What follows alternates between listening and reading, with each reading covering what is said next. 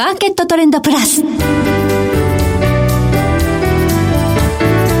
の番組は日本取引所グループ大阪取引所の提供でお送りします。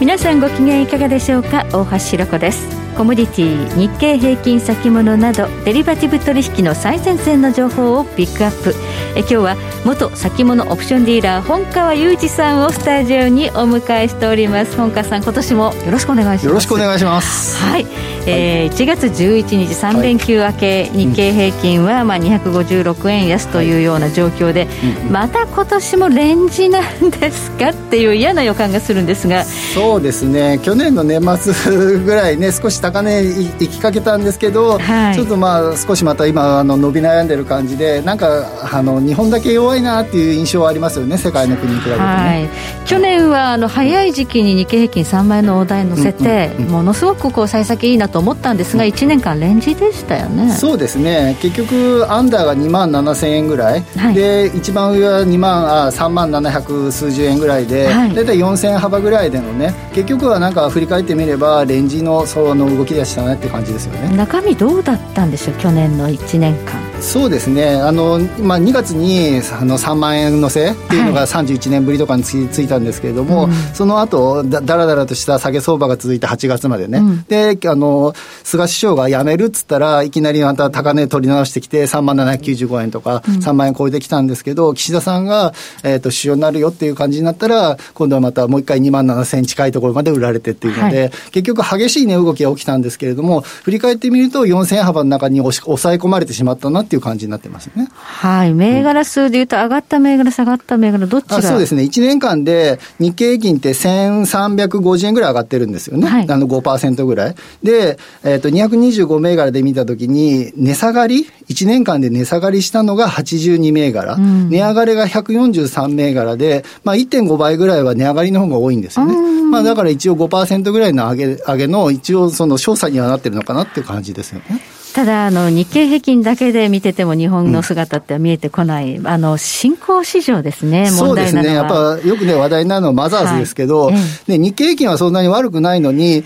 なんかこう、去年って弱いなっていうあの印象で終わった人、結構多いと思うんですけど、はい、やっぱあの個人投資家がよくやってるマザーズ、はい、これがすごく下がってて、うん、えっ、と、年始が1196で始まったんですけど、あの年末あのその前の年がね、1196で終わったんですけど、今年のあの去年の終わりが987で、うん、208ポイントぐらい、17.4%ぐらい下がってるんですよね。17%? はい。そうですね。で、やっぱりあの去年結構やっぱ目立ったのが、IPO がすごく多かった。そうですね、うん、で、新規上場した銘柄群が、で、新規上場ってなんか買われて始まるっていうイメージがあって、うん、結構その2020年はすごい強い年だったんですよね。はいはい、で、でも去年は、えっと、初値より、今年の年末、あの、去年の年末ね、が高かったやつ、で、38銘柄。はい。で、年末下がったやつね、あの、初値よりも年末の値段が低い銘柄って87銘柄あって、まあ、倍以上の銘柄群が、あの、初値で買ってしまったら、その後やら、あの、年末まで持ってたらやられてますねっていうやつになってるんですね。IPO のパフォーマンスが悪かった年だったということですね。そうですね。ちょっとね、うん、12月とかちょっと多すぎましたね。30社超えてます。32銘柄ぐらいね、はい、じゃあ新規上場で。そうすると需給がかなりね、悪化してたということもある。そうですね。やっぱ資金吸い上げで、それがちょっとなんか IPO 神話みたいなのがちょっと崩されたような感じはありますよね。うんうんう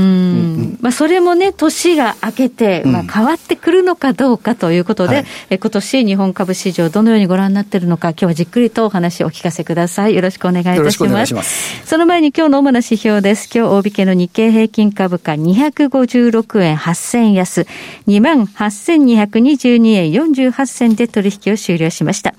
そして今、来週の日経平均先物夜間取引スタートしました。現在28,160円で動いています。日経平均ボラティリティインデックスは21.30でした。そしてコモディティ、東京プラッツドバイ原油先物5月切りは、日中取引の終値で1250円安、55,330円。CME 原油先物2月物は、日中取引の終値で2.85ポイント安、191.7 70ポイント。そして大阪金先物、12月ものは日中取引の終値で33円高6688円となりました。ではこの後本川さんにじっくりと伺っていきます。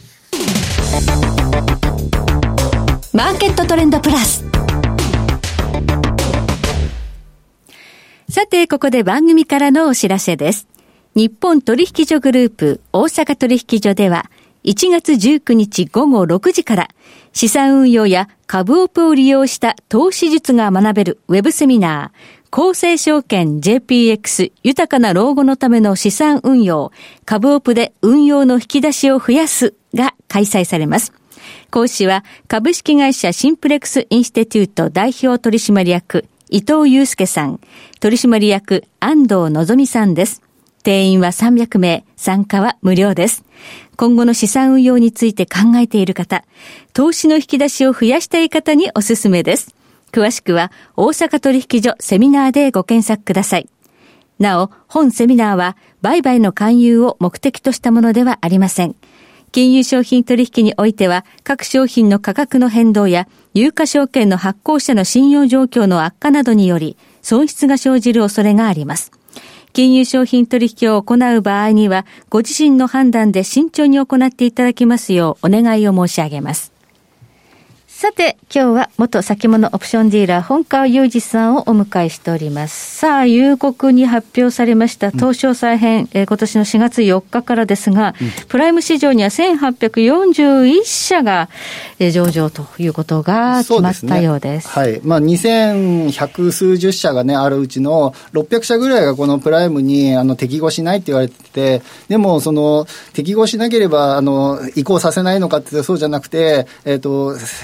それにあの適合する気持ちのある会社は、残してあげるよっていう、ちょっと玉虫色の情報がついてて、はい、まあ、その分で、えー、300社ぐらいがあの落ちることに、落ちるというか、スタンダードとかを選ぶことになって、で残りの300社ぐらいは頑張りますって、結局1800数十社が、はい、えーと、プライムに残るっていうようなことになったようですね。なんかこうね、はい、時価総額が100億以上とか、不動株がどうとか、条件をクリアした会社もあったということで。そうですね、まあ、なんか流動時価とかいう、うん、今まであまり聞いたことないようなね、やつでやってますから、はい、なんか、分かりにくいやつなんですけどね。はい、はい、これによって、まあ、マーケットどのようにそうですね、まあ、当然ね、トピックスに入ってる銘柄がトピックスから外れるってことになると、うん、その指数から外れるから、うん、いわゆるその ETF とかね、そういうので蘇生されてる分を外されるんじゃないのっていうのがありますよね。はい、でも、これって2025年まで10回に分けて、このインパクトを軽減しつつ外していくっていうことですから、だから日経,、日経平均の銘柄入れ替えとかで見られるみたいに、え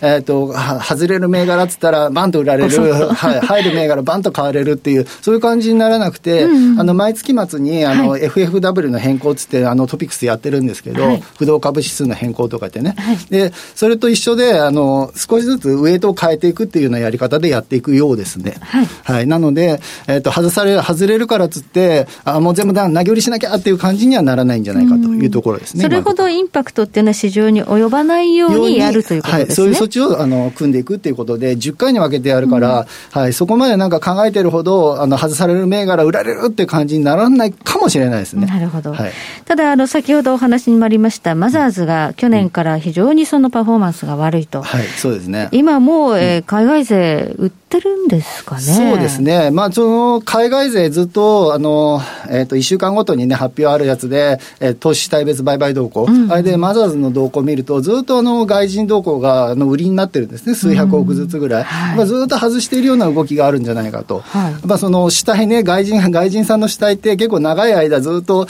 えっ、ー、と、売りが続いたら、それがこう、インパクトを及ぼすような売り方をしていくことが多くて、はい、やっぱそれがずっとなんか、あの、マザーズの弱さを引っ張ってる感じがあるかなっていう気がしますね。これは何でしょうか？そうですね。今言ったその、市場再編に絡んで、はいうん、この、いわゆるマザーズでなくなっちゃいますよね。マザーズ市場っていうのはないですね。マザーズ市場っていうのはなくなって、スタンダードグロースっていうのが、グロースっていうところに、まあ入っていくんだと思いますけど、はい、今のこの、えっ、ー、と、いわゆる新興株市場で、あの、組んでるファンドとか、うん、そのあたりはちょっと外すような動き起きてるんじゃないかっていうのは、ちょっと一説にはありますね。あじゃあ、この東証再編の一環で、とりあえずちょっとこう外すような動きが、うん、ような動きがちょっと起きてるんじゃないかなと。まあね、タイミング的には、去年の年末で、あの、いわゆる税金対策売り、はい、で、まあ、損出しの売りとかいうのがね、あの、にあの年末の28日ぐらいで終わるんじゃないのって言われてたら、そこから先売らられていったので、やっぱりちょっとなんか期待して買った人たちが、さらに売り込まれて、で、ちょっと投げさせられてるような、あの、ちょっと悪いね、需給状況になってるような感じはありますよね。そうですよね。うんうん、もし、その、この市場再編に向けて、ただね、あの、テクニカル的に外す動きなんだったら、うんはい、個別で業績分析なんかした場合には、はい、全然悪くないのに売られてるものもあるということですよね。そうですね。まあ、例えばメルカリとかがね、うん、あの、マザーズの中で一番、あの、時価総額の大きい銘柄ですけど、はい、メルカリはもしかしたら、このプライムにあの動くんじゃないのって言われてる銘柄だから、はいはい、これに対する期待値はあるのに、うん、でもそれでぐぐいぐいぐいぐい売られていきますから、でもそこを、えっ、ー、と、信用ですごく買いが増えてきてる状態で、すごくね、下に下がれば下がるほど買いが増えてて、ちょっと需給状況は良くないなっていう感じではありますよね。ちょっと信用で買っちゃってるんですね、途中でね。そうですね。だいぶ信用改ざんが膨らんでいってる状況で、まあ基本的にその、えっ、ー、と、個人投資家って、えっ、ー、と、逆張りしたいですから、下がれば下がるほど買いたいし、上がれば上がるほど売りたいみたいなところはあるんですけど、うん、ちょっとこれなんかこのままこう連れていかれると少しかなり厳しいところを見る可能性があるなっていう気はしてますけど、ね、思わぬ安値を見る可能性があるということで、うんでね、やはりコツンというのが聞こえてからじゃないとそうですね。ね。いわゆる落ちてくるナイフっていう状態になってますから、はい、どこでね、どっかでは反転はするとは思うんですけど、どの瞬間にっていうのは誰でもわかんない状態ですからね。なので、なんとなく値頃感で安くなったからっていう感じで拾ってしまうと結構厳しい目が合う可能性はありますね。メルカルがっていうことではないですけどね。はい、でも少なくとも4月4日からね、あの、市場再編ですから、うん、まあ、この春ぐらいまでだと思うんですけどね。そうですね。はい。下げ止まったの確認してから入っていただきたいと。そして、あの、アメリカは今年、うん、まあ、金利をもう3回から4回上げるっていうような見通しが織り込まれていく中で、はい、金利上昇に強い銘柄と弱い銘柄みたいな、なんかそういう物色の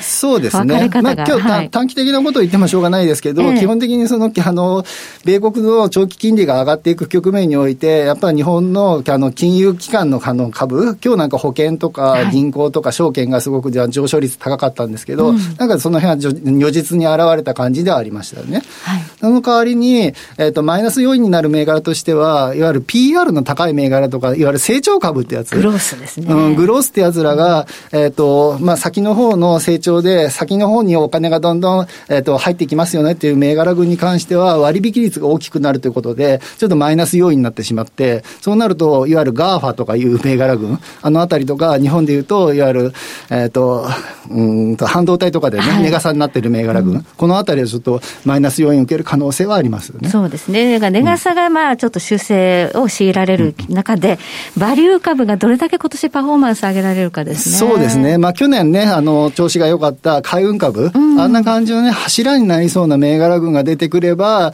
またね、そのあたりが引っ張り上げてくる可能性はあるんですけれども、うん、まあ、まあ、まあ、今の時点ではまだ見えないですけどね、そこら辺。はい、ということで今年の日経平均どうなるのかということをまた引き続き今年のね、えー、毎月1回よろしくお願いいたします。お願いしますえー、今回は元先物オプションディーラーの本川裕二さんをお迎えいたしましてお話を伺いました。ありがとうございました。ありがとうございます、えー、そして来週は経済産業研究所コンサルティングフェロー藤和彦さんをお迎えいたしまして原油市場を取り巻く環境についてお届けします。それでは全国の皆さんごきげんよう